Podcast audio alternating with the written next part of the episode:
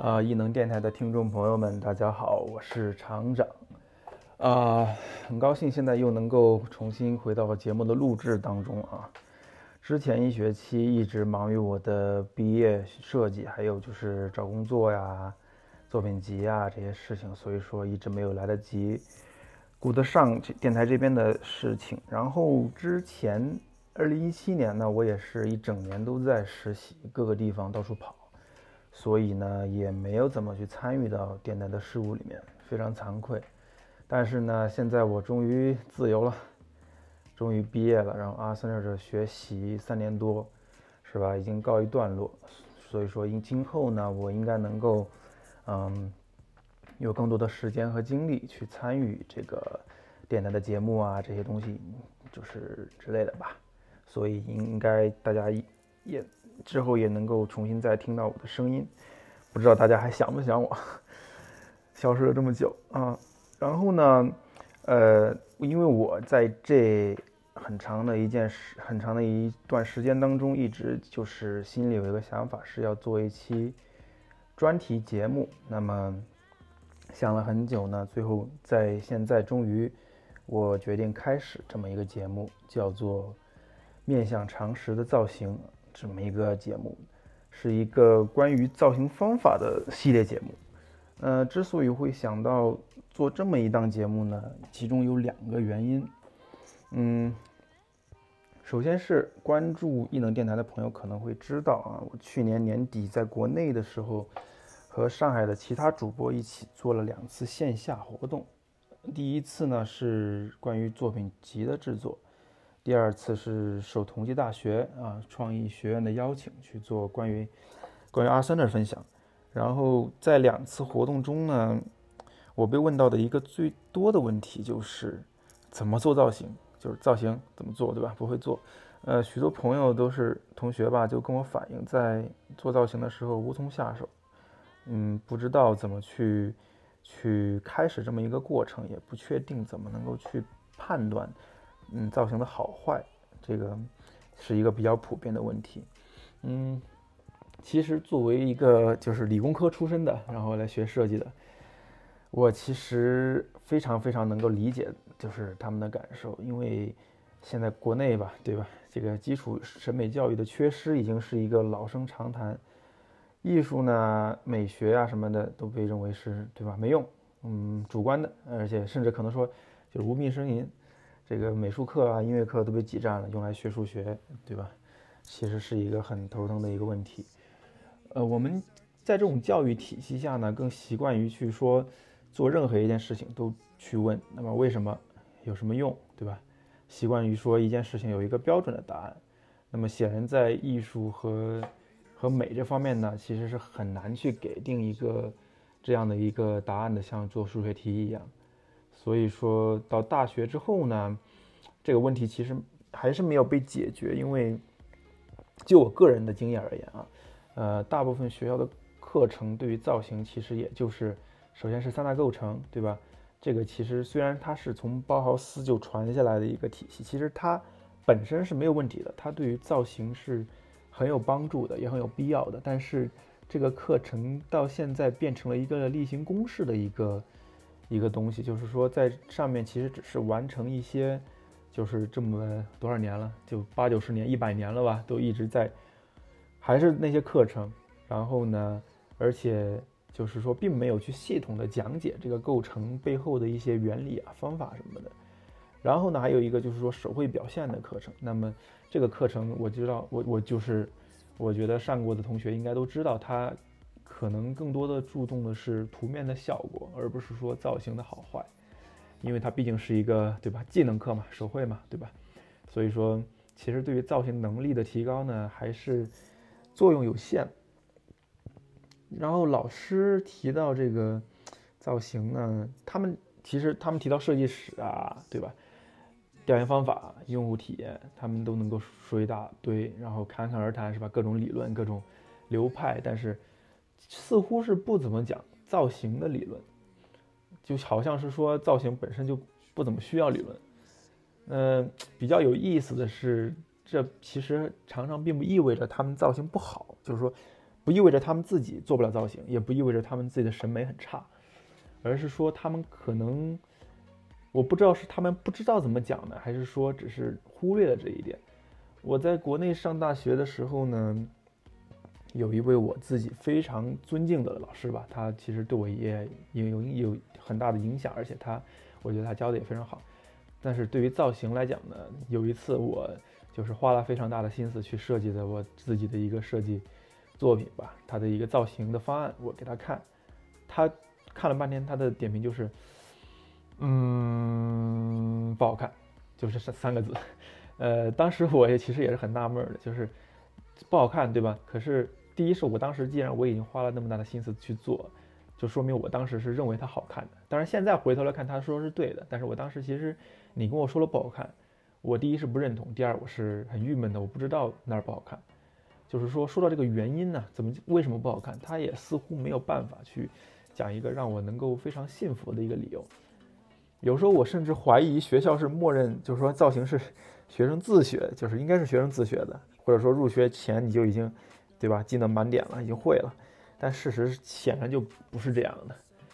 所以说，对我来讲，这个其实是一个很大的问题。因为，首先我的观点一直是，呃，设计师相对于其他的这个呃行业细分，比如说市场调研啊、产品规划，还有工程师这些。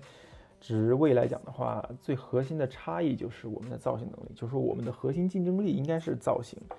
就当然，设计活动肯定远远不止这样，对吧？但是当一个企业，如果你是一个老板，你要招一名设计师，那么我相信能够把产品做得好看，一定一定是最起码最基础的一个一个要求。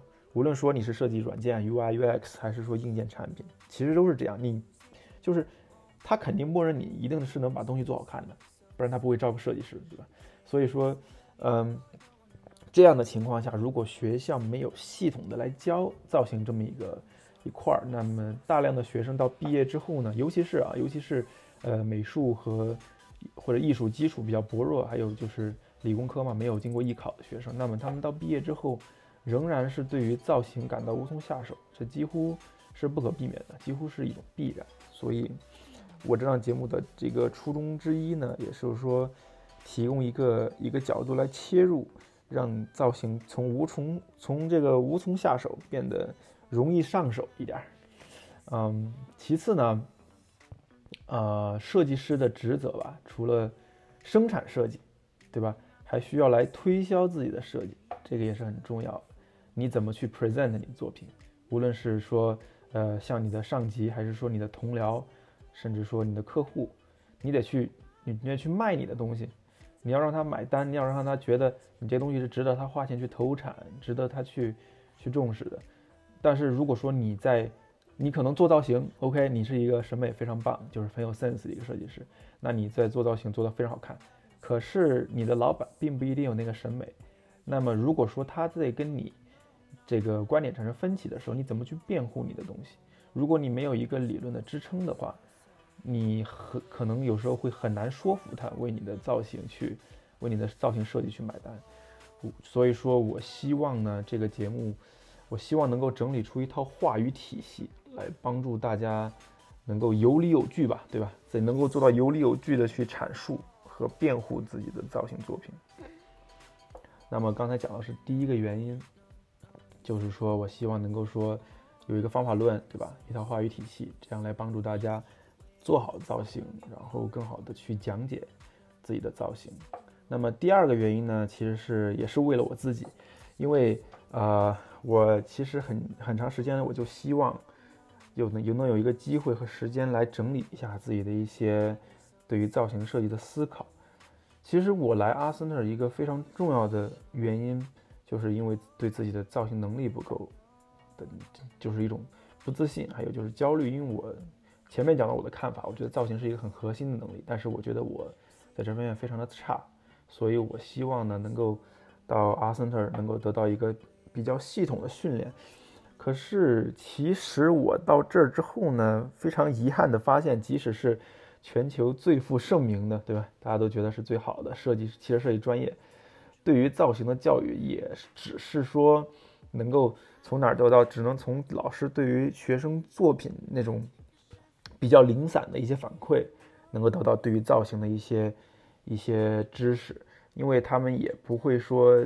就是阿森纳的教育体系，大家可能有所了解，就是他并没有太多的大课，更多的是他给你一个作业，然后你去完成这么一个项目，然后在每节课的时候你去 present 自己的东西，然后老师根据你的 present，根据你的作品 visual，然后来给你给你一个 critique，就是说来评价和反馈，然后给你提出一些改进的意见。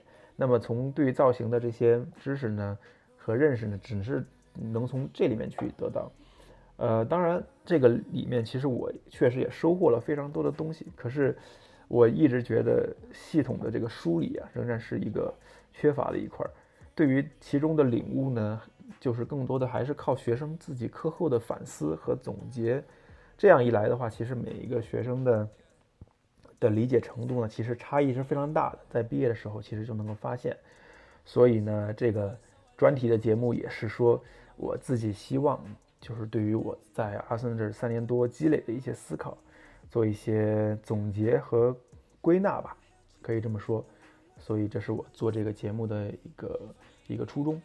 嗯，需要事先去说明的一点是，无论我怎么去尽量做到客观和严谨，那么我讲的东西依然是是相当个人的，因为它一定就是它不可避免的会被我的。背景和以及我自己的审美偏好所影响，所以说里面的种种论点和方法吧，并不一定是适用于所有人的。我讲的大部分的东西呢，无论是论点还是说举的例证啊，都是主要针对是工业设计。那么，尽管我觉得大多数其实都能够比较好的泛用到其他的领域，但是比如说，嗯，对吧？室内啊，建筑啊，其实我从建筑这方面得到的一些启示是非常多的。还有平面什么的，但是呢，因为我自己，因为我自己有我的局限，对吧？毕竟我是工业设计出身，然后学的汽车设计，我对其他专业的了解毕竟是有限的，所以说，并不一定能够适用于其他专业，甚至可能会出现一些大家不同意的一些错误或者是疏漏。希望大家能够，我不说包涵啊，我是希望大家如果听到觉得不赞成，不赞成。然后或者说是觉得有其他的想法，其实我是非常欢迎大家能够提出来，大家一起探讨。所以呢，每次节目播出之后，我都会，呃，我都会仔细的去读一些关，读大家的一些反馈和和提问。然后我在接下来的节目中会选取一些来跟大家探讨。所以呢，希望大家如果有任何的想法，有任何问题和建议，能够去我们的公众号去，对吧？踊跃的留言，我以后就是会。把一些有意思的拎出来，在节目之中与大家讨论，好吧？那么今天呢，前面讲的是我做节目的一些初衷和我节目的内容的一些啊一些概括吧，作为一个前言的性质。然后接下来讲今天的第一期的内容。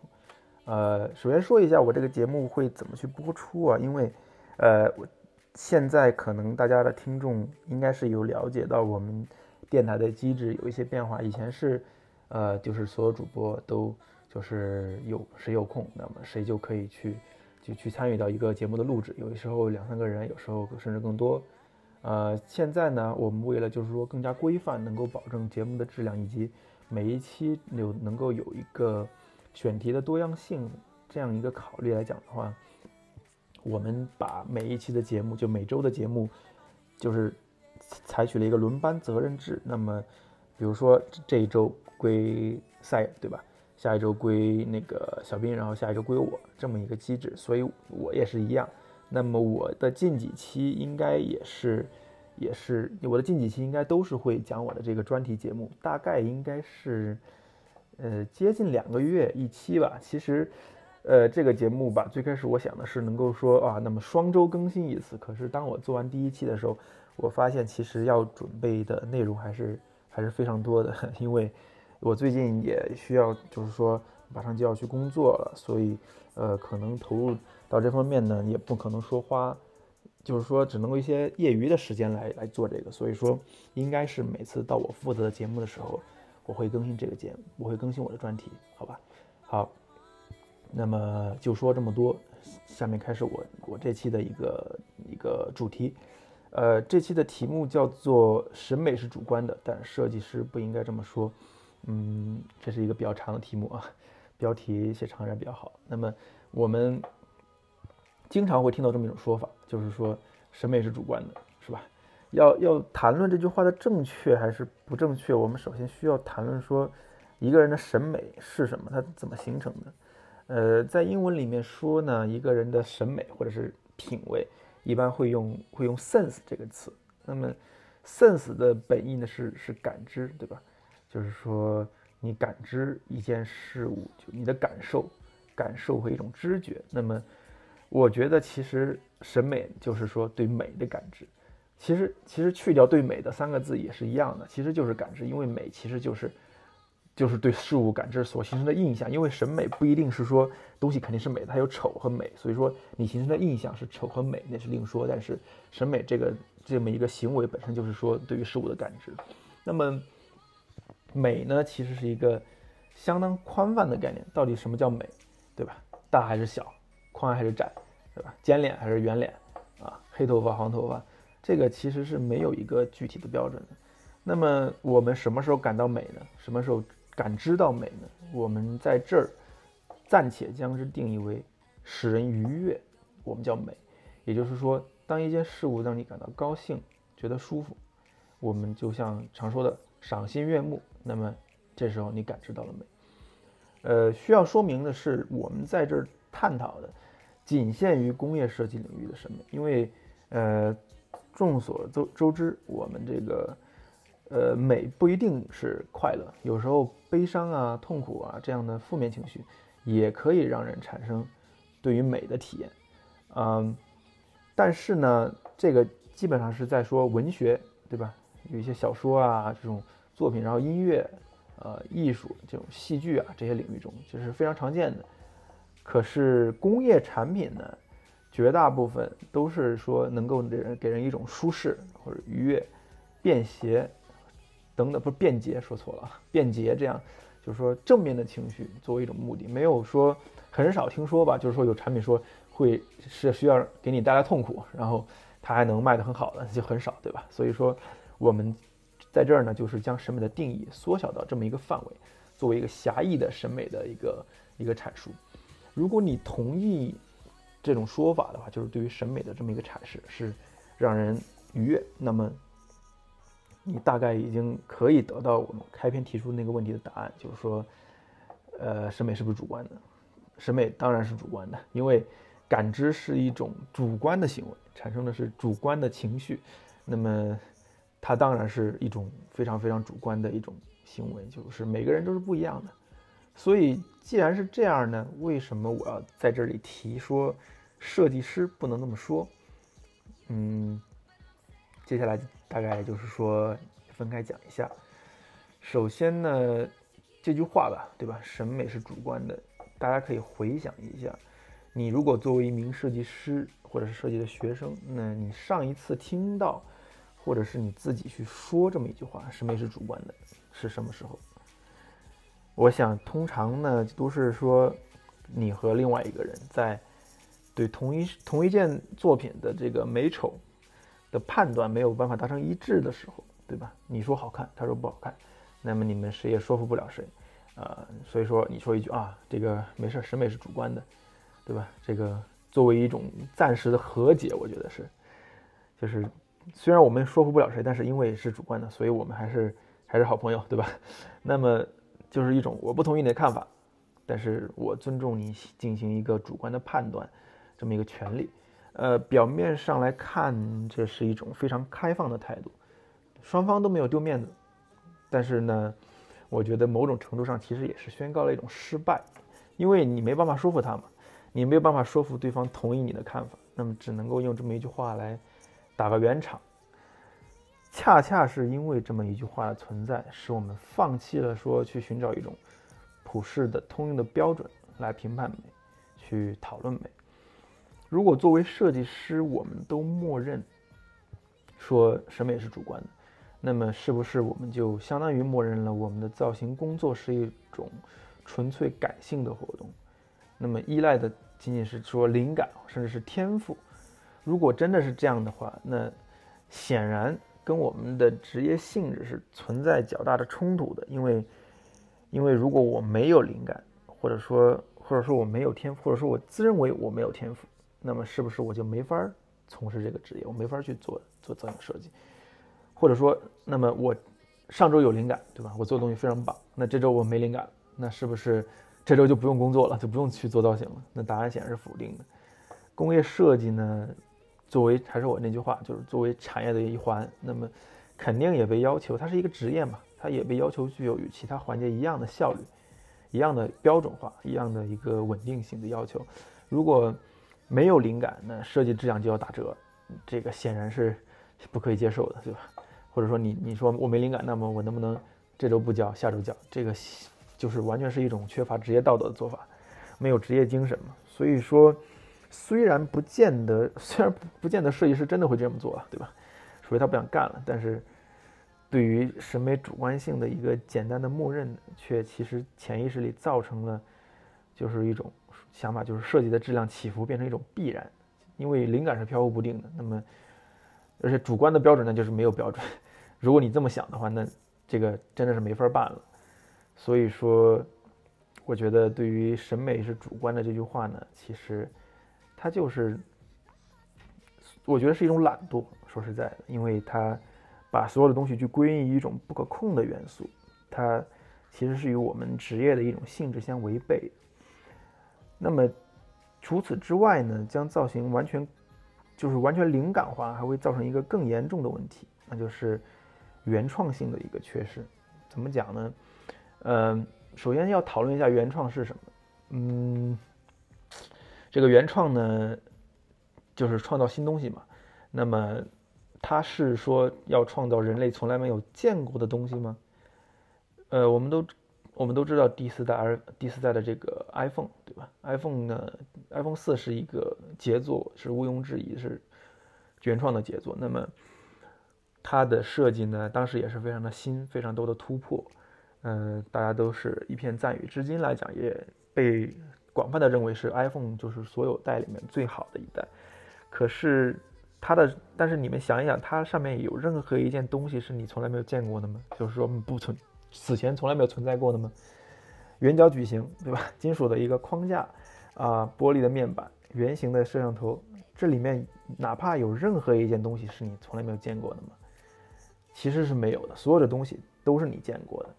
可是你仍然觉得这个 iPhone 四它是一个新的，它是原创的设计，是为什么？所以说，我认为原创呢，它并不是说一拍脑门，对吧？凭空创造出不存在的东西。我觉得创造性的活动其实是一种排列组合，就像是你把我上面说的那些元素，对吧？圆角矩形、金属框架、玻璃面板，你把这么一些已已经有的元素去排列组合。变成一个有美感的一个新东西，这个是我认为是创造性活动的一个实质。我们通过某种方法，将经过筛选的已知要素重新组合成了新的事物，就像是乐高一样，元素都是就是每一个方块模块是定的，那么你用模块可以千变万化的做出不同的东西，其实是一样。那么讨论完原创，我们来讨论一下灵感是什么。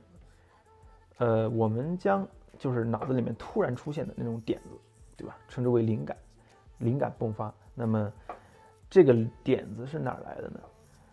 一个非常典型的一个灵光一现的过程啊，通常是这样：就是我们苦苦的思索的，抓破脑袋想一个东西，想一个问题怎么解决，然后突然之间想起了某个，或者是一个非常久远的，或者是与当前这个问题完全不相干的一个东西。但是呢，却与当前的情况、当前的需要产生了奇妙的关联，然后问题就这样就就迎刃而解了。嗯，注意我之前的一个用词啊，我用的是想起，而不是想到，而也不是想出来。为什么是想起？我我不懂神经生物学啊，我也没有也没有嗑过药，但是我的记忆里，我似乎是从来没有过说想出来一种。完全不曾见过的事情，完全不曾见过的事物。想到的意思就是说，它是存在于你大脑里的，或者是经验，或者是记忆，但是它是你见过的，它是你，呃，它是存在的，就是之前已经存在过的。所以说我倾向于认为呢，绝大部分人也应该是这样。除了少数的天才，我保留意见啊，就是说可能少数的天才他确实能够想到说，去想象出完全没有存在过的东西，但是我觉得大多数人他其实是没有办法想到他没有见过的东西的。所以说我的观点其实是，就是灵感实质上，它也不是去创造一一件不存在的事物，它也是一种排列组合。只是说这个排列组合呢是一种突然的过程，它不是一个受控制的，它是依赖于就是说我们的大脑活动，对吧？它是神秘的，它是复杂的、非线性的一个过程，只是说一种或者说感性和理性，它是一种感性的过程而已，但是它其实也是一种排列组合。所以呢，在探讨了灵感和原创这么两个概念之后，我回到之前一个论点，嗯，就是说。过度依赖灵感会造成，会造成原创性的一个缺失，就是因为，就是因为我说了吧，对吧？什么是原创？我的方我的看法是，我们的创造性活动是通过某种方法，将经过筛选的已知要素重新组合成新的事物。那么，如果你只是依赖灵感的话，你缺失了这个方法和筛选。这样一来呢，导致你对于已知要素的这个运用就失去了限制。呃，尤其是我们都知道一个段子，就是说 Pinterest 啊，对吧？是怎么说的？就是 VPN 的稳定性直接决定了国内设计师的水平。当然这也是玩笑啊，但是不可否认的是，这个 Pinterest 的出现确实是加剧了加剧了这么一个现象，就是说原创性的缺失。我们可以看到大量的雷同的作品被生产出来。我我不愿意去揣测说这个是一个抄袭，我更愿意说，更愿意去认为这个是一种无意识的行为，就是它不是，尽管它事实上造成了雷同，但是我倾向于认为大多数设计师可能都没有意识到这一点，因为 Pinterest 其实或者说其他各种各样的图片的网站，它让我们的已知要素的数量呢几何倍数的暴增，我们看到了太多的东西，以至于让这个。灵感，对吧？打引号，灵感来的越来越容易。如果我们只是说，前面已经提到，其实灵感是在搜寻你自己的记忆，它通过一种不受控的一种大脑运动，从你的记忆之中搜寻出了一件恰好能够跟当前这个需求需求所匹配的一个一个东西。那么已知要素的大量增加，导致我们如果只是还是说只是凭自己的记忆和感觉来自由发挥的话，那我们的笔下一定会出现可能连自己都忘了在哪看过的，但是呢，其实已经早就存在过的设计，这几乎是一种必然。我经历过太多次，我也看到过太多。呃，因为就是说，而且啊，这个已经存在的设计，它越是成功，它越是好，那么你又越容易重复它，因为你脑子里面存存存储着这么一个印象，它非常的好，它给你留下深刻的印象。那你可能已经忘了在哪看过，可能已经忘了是谁做的，可是你在画的时候，你一想，哎，这个好。对吧？那你一下就把这个设计给重复了出来，它几乎是其实只是一种对记忆的再现。可是你觉得你是那一瞬间得到了灵感，就是说这个设计啊是越好，它本身这个是越成功，那么越容易重复。这个让我想起了早期，呃，花儿乐队，就是大张伟那个乐队，他们。之前不管大家对于这个乐队的看法怎么样，我不是粉或者黑啊，但是他们之前有一个，显然是有好几首歌都陷入了一个抄袭的这么一个嫌疑里面。那么我记得我记得很清楚，他们的解释是，呃，这个可能这个歌可能跟另外一首歌确实是有一些相似的地方，可是我们并没有有意识的去抄袭，而只是说我们听过了那么多歌，那么这些段落在我们的脑子里面一直存在着发酵着，那么我自然的把它写出来了。呃，这个明显是一种狡辩啊，因为就从我刚才的讨论里面，我已经说得很明白，这个这个就是说，即使你 OK，你不是说主观上去抄袭或者是怎么样，但是事实上你就你就达成了一个对于已知作品的重复，那么这个设计就没有原创性，这是显而易见的，没有任何的一个借口去说。所以呢，呃，包括我们经常会听到说。这个对吧？手机已经没什么可设计了，不就是一个面板，然后背面一个摄像头，啊，就是已经没有任何可以设计的。其实我觉得就是说，这个也是因为 iPhone 这个范式已经如此成功了，已经就是说已经大家觉得这个已经是非常完美的解决方法，大家已经不自觉的把它当做了唯一的解决方法，已经就说啊，那么你怎么做？那只能那么做啊，你没有别的做法，对吧？它已经是相当如此的成熟，以至于你几乎已经没有别的办法。你即使你说我没有抄袭它，可是你做出来东西还是跟 iPhone 是一样的。就包括最近就是非常好笑的是，大家之前 iPhone iPhone 十出来的时候，大家对于刘海都是嗤之以鼻，对吧？都觉得这个是可笑的，是是成苹果设计的耻辱。可是今年这个三月份发布会一开，咵，所有的国产厂商全都是刘海，因为大家发现，哦，我要做全面屏，可是我要把这个传感器啊、摄像头给集成到顶部，那好像没有别的办法，所以只能这么做。那么其实就是一个，因为 iPhone 这个范式已经很成功了。所以你不自觉的，你绕一圈，你还要回到这儿来，因为，对吧？因为你缺失了这个方法和筛选，你只是依赖你的灵感去去控制你，你是依赖你的已知的东西去去控制你，所以其实是很难做出新的设计。这是我的观点。所以呢，其实说到这儿啊，我的这个这个论点其实已经已经很明显了，就是造型设计是审美是主观的，可是造型设计。一定是一定需要一个方法论和标准去评判这个审美，而且这个方法论和标准呢是是互为因果的，对吧？方法论里面包含着标准来做这个方法，而标准同时决定了方法论就是怎么去怎么去做。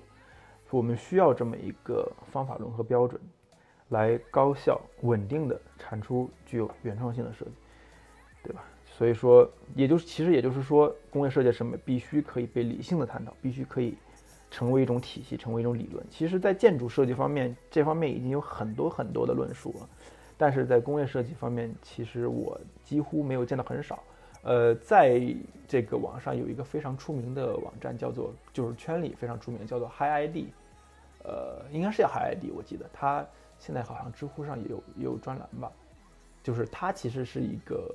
我非常敬佩，因为他每次确实是通过一种成体系、有理论化的去探讨一个一个设计，是非常了不起的。我觉得这是，我觉得这是一个应该去做的一件事情，不能够说仅仅是简单的去说啊，审美是主观的，而是而是想就是审美已经审美是主观，我已经肯肯定了这个是正确的。可是我们如何能够将主观去标准化？那么，这个就是决定我们是否能够去理性的、成体系的探讨这么一个问题的重要，就是怎么说呢？呃，的重点。所以，呃，我的答案就是说，如何将主观标准化，其实就是在这个专栏的标题，那就是常识，面向常识的设计。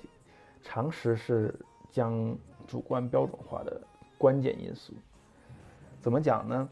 嗯，首先说一说常识是什么，在 Google 里面输入“常识”两个字之后呢，你得到的释义就是说一般知识，一般人都应该具有的知识。啊，那在英文里面的常识有两种翻译，一种叫 common knowledge，一种叫 common sense。两者之间呢，自然是有一些差别的啊。就 sense 呢，偏向于说感性的一个认知，而 knowledge 是是说知识，对吧？更多可能是一种理性的东西。可是我在这儿觉得，其实他们两个词是可以互通的，就是我觉得两个翻译是是一样的。呃，这么说吧，比如说你，当你去啊，比如说你你有一个椅子，然后椅子是通过螺丝去固定这个结构的。如果你看到一颗螺丝，它只有一半被拧进去了，那么有一半是露在外面的，我们不用去摸，我也不用去晃它，但是我们我们是觉得，我们会认为这个被固定的这个东西。被被固定这个东西呢它是松动的，它是不稳定的。这其实是一种知识，就是因为我们知道螺丝是怎么怎么作用的，它对吧？你把它拧紧，那个东西就不会晃了。可是我们知道这个螺丝的作用和原理，但我们是在脑中进行了这么一个分析才做出这个判断的吗？显然不是的嘛，对吧？我们显然是一瞬间我们就做出这个判断，螺丝有一半在外面，那么我们觉得，哎，这个东西是松的，不靠谱，我们不用去碰它。那这个也不需要去推理，也不需要去思考，你就能做出这个判断。同样的，如果是两一模一样的东西，一模一样的一个物品，那么一个是木头的，一个是铁的，甚至于说这两个东西是一个材质，那么只是一个把它漆成了木头的样子，另外一个是漆成铁的样子，只是不同的表面处理，我们还是会觉得这个木的呀，比这个铁的要轻，我们也不用去掂量它，可能是一样重的，但是我们会觉得这个木头比铁的轻，这也是一种常识，对吧？那么婴儿是没有这样知识的，婴儿不知道铁的轻还是木头轻，但是通过接触两种材质的物品呢，即使是小孩子也就会知道这么一件事情。所以这样的例子我们还可以无限的列举下去，而他们呢，就是来源于大多数人共享的一种知识和经验，只是说我们能够通过一种瞬间的感觉上的一种方式去把它调用出来，做出判断。所以说，这么一些经验和知识呢，进而成为我们感性认知的一部分，它成为了我们感性认知的，对吧？这么一个部分。所以我我把它称之为常识，这是我的定义。回到我之前对于美的定义，嗯，对吧？我讲的是美在工业设计这么一个狭义的范围内，它是使人使人愉悦，叫做美。那愉悦呢，也不是一个固定的概念。其实，因为比如说啊，手机的轻巧也能让你让你感到愉悦。呃，一个高级的床垫，对吧？它看起来很厚，你也会觉得愉悦。为什么？其实它们是相反的，对吧？一个轻，一个重，一个是厚重，那么是相反的。但是两个东西都让你感到愉悦。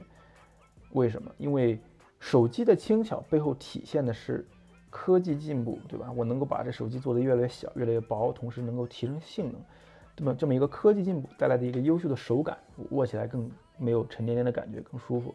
那么床垫的这个看起来厚呢？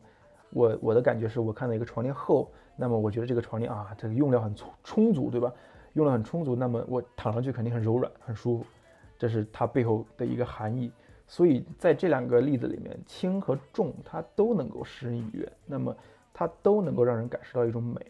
如果我们在造型的工作里面能够从视觉上增强手机轻巧，或者是床垫厚重的一个观感，就是可能手机是都是一样重，但是我们能够把它做得更轻，那么其实我们就从视觉上达到了使人愉悦的目的。呃，在这里呢，手机和轻巧，对吧？床垫厚重能够让人感到愉悦呢，这两个认识它都是常识，所以说面向这两个常识，我们的造型设计便有了一个目的。所以说，而且我们可以通过另外的常识，就是什么样的设计、什么样的形状、什么样的颜色，或者是材质，能够让它看起来轻或者看起来重。这也是另外的常识，前面说过，对吧？木头看起来轻，这个铁看起来重，都是很很简单的例子，来达到这么一个目的。那么这也就是我说的面向常识的造型这么一个含义。OK，所以说有了常识去作为标准呢，我们自然就有了一个支点去做理性的分析，那么方法论也就有了被讨论的可能，就是主观的审美，我把它变成了说。设计对象群体的常识，去做这么一个转换。当你了解了他们的常识，你就能够像拼图一样去还原出他们的审美。而针对每一片拼图，比如说轻的、薄，对吧？重、厚这些东西，那么来做解法，显然比传统的做法，就是说我只是说啊，谁喜欢什么，呃，大家中国人喜欢什么，中国的审美是什么，那这些东西都很抽象。就是非常笼统。那么我们通过把它给拆分成这一个一个的常识呢，我们更能够把更能够用具体的各个击破的去去针对这些审美做出设计，它也对吧？更有操作性，更简单。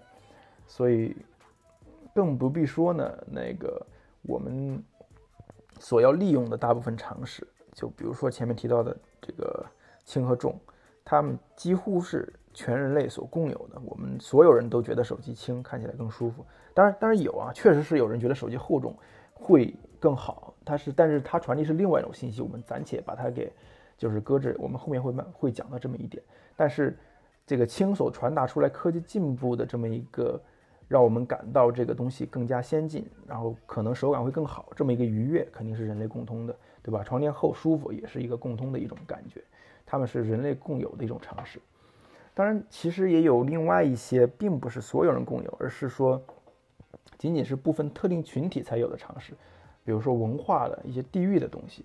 那么这些东西呢，也是需要更多的观察和调研才能够得出，但是它也是可以被拆分，也是可以被就是说拆解成一个一个的这样一种常识的点，然后来针对性的进行设计的。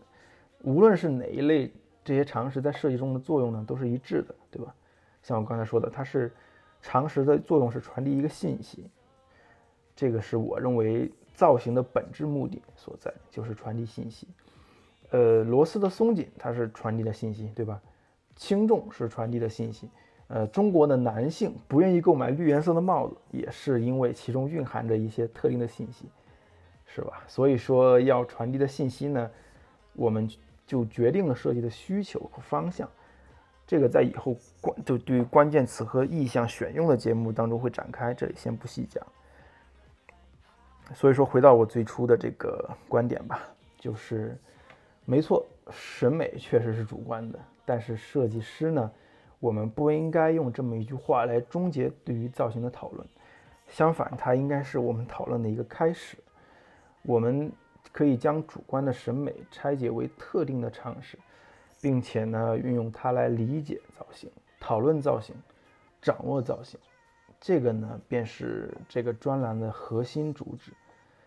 今后的节目，我们会从不同的角度来进一步的去。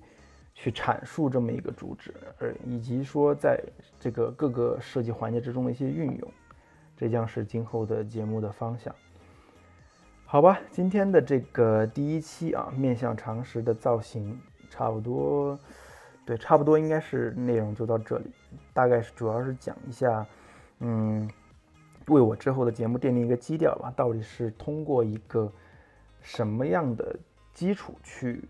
对于造型做一个比较系统和理性的讨论，而不是仅仅将它归因于，呃，就是使用灵感或者是主观这么去判断，就让这个希望能够让造型设计呢更加有可操作性，更加具体，呃，也能够说让就是大家如果对造型有困难的话，能够进一步去了解造型背后的这个原理是什么。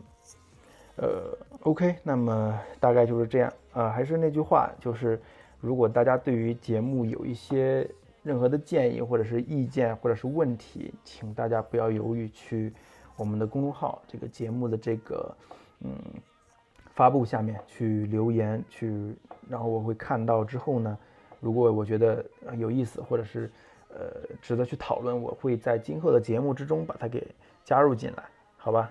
非常感谢大家来听这一期的异能电台，我们下期再见，拜拜。